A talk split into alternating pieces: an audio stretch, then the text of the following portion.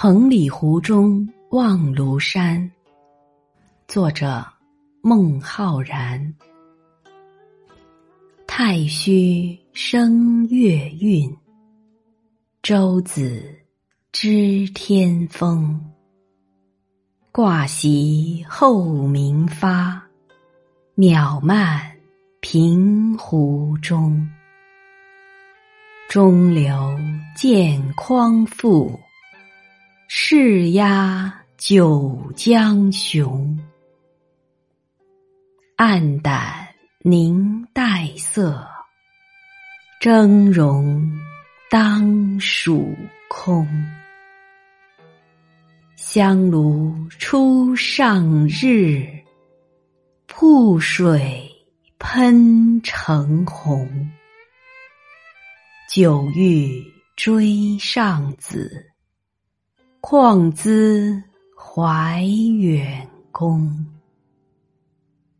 我来献于邑，未暇西微公。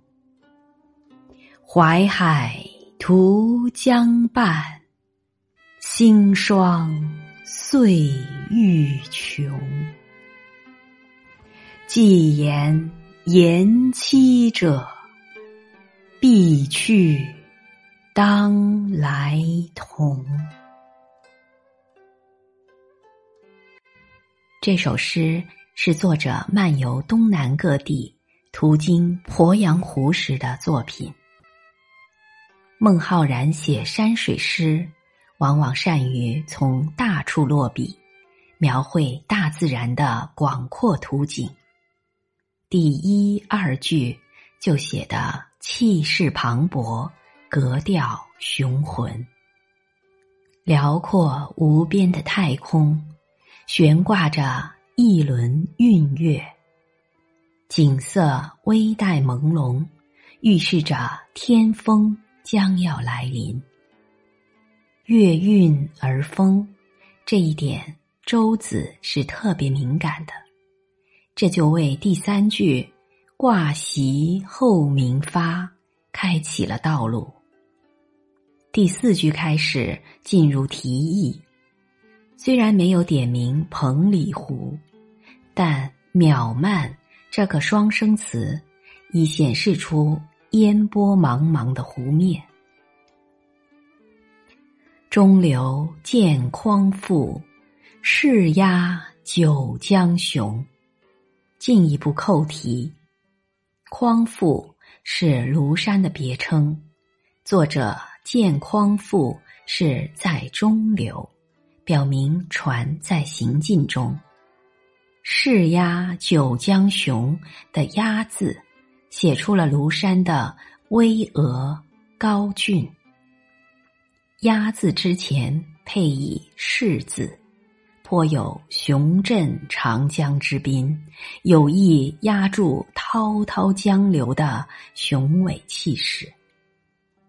这不仅把静默的庐山写活了，而且显得那样虎虎有生气。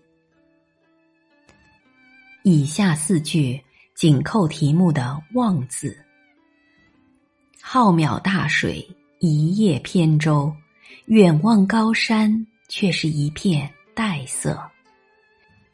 这一“黛”字用得好，“黛”为青黑色，既点出苍翠浓郁的山色，又暗示出凌晨的昏暗天色。随着时间的推移，东方渐渐显露出鱼肚白，高耸的庐山在曙空中。显得分外妩媚。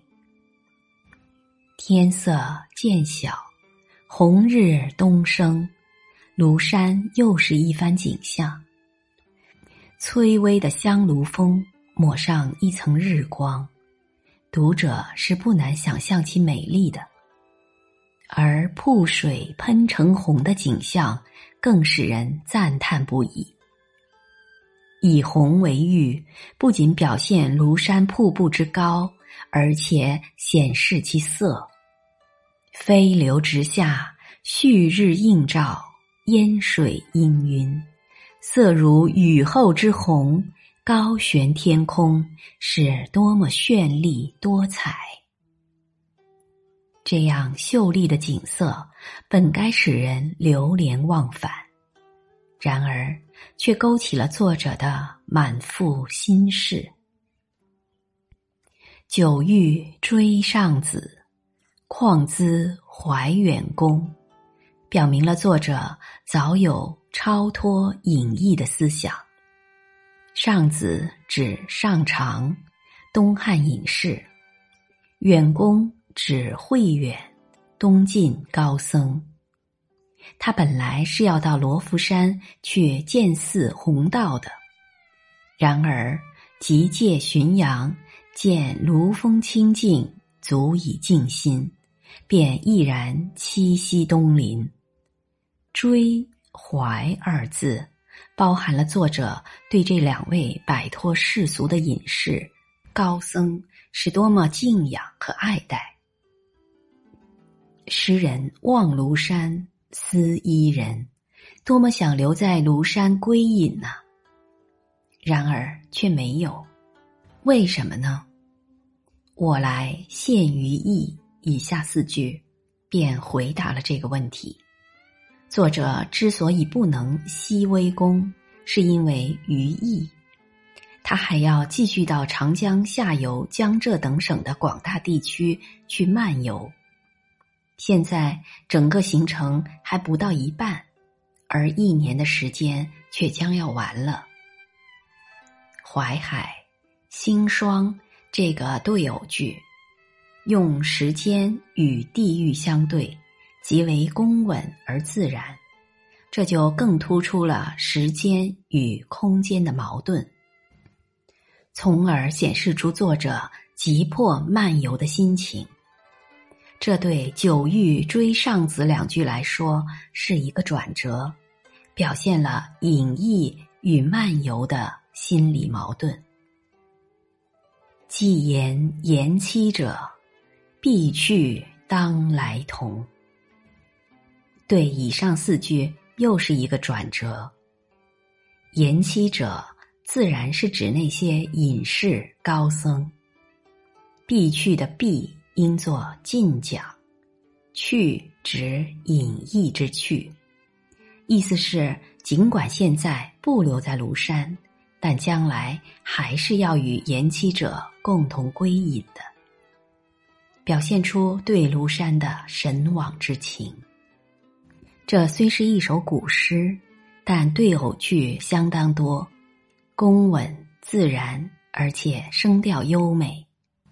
譬如“暗淡凝黛色，峥嵘当属空”中的“暗淡”与“峥嵘”都是叠韵字，形容颜色的两字都带黑旁，形容山高的两字都带山旁。不仅意义、词性、声调相对，连字形也相对了。《全唐诗》称孟诗助兴而作，造诣极苦，于此可见一斑。此诗结构极为紧密，由月韵而推测到天风，由舟子而写到挂席，坐船当时在水上。到中流，遂见庐山，这种联系都是极为自然的。庐山给人的第一个印象是气势雄伟，由黎明到日出，才看到它的妩媚多姿、绚丽多彩。见庐山，想到上子和远公，然后写到自己思想上的矛盾，顺理成章。句句相连，环环相扣，过渡自然，毫无跳跃的感觉。作者巧妙的把时间的推移、空间的变化、思想的矛盾紧密的结合起来，这正是它结构之所以紧密的秘密所在。本篇鉴赏文作者李景白。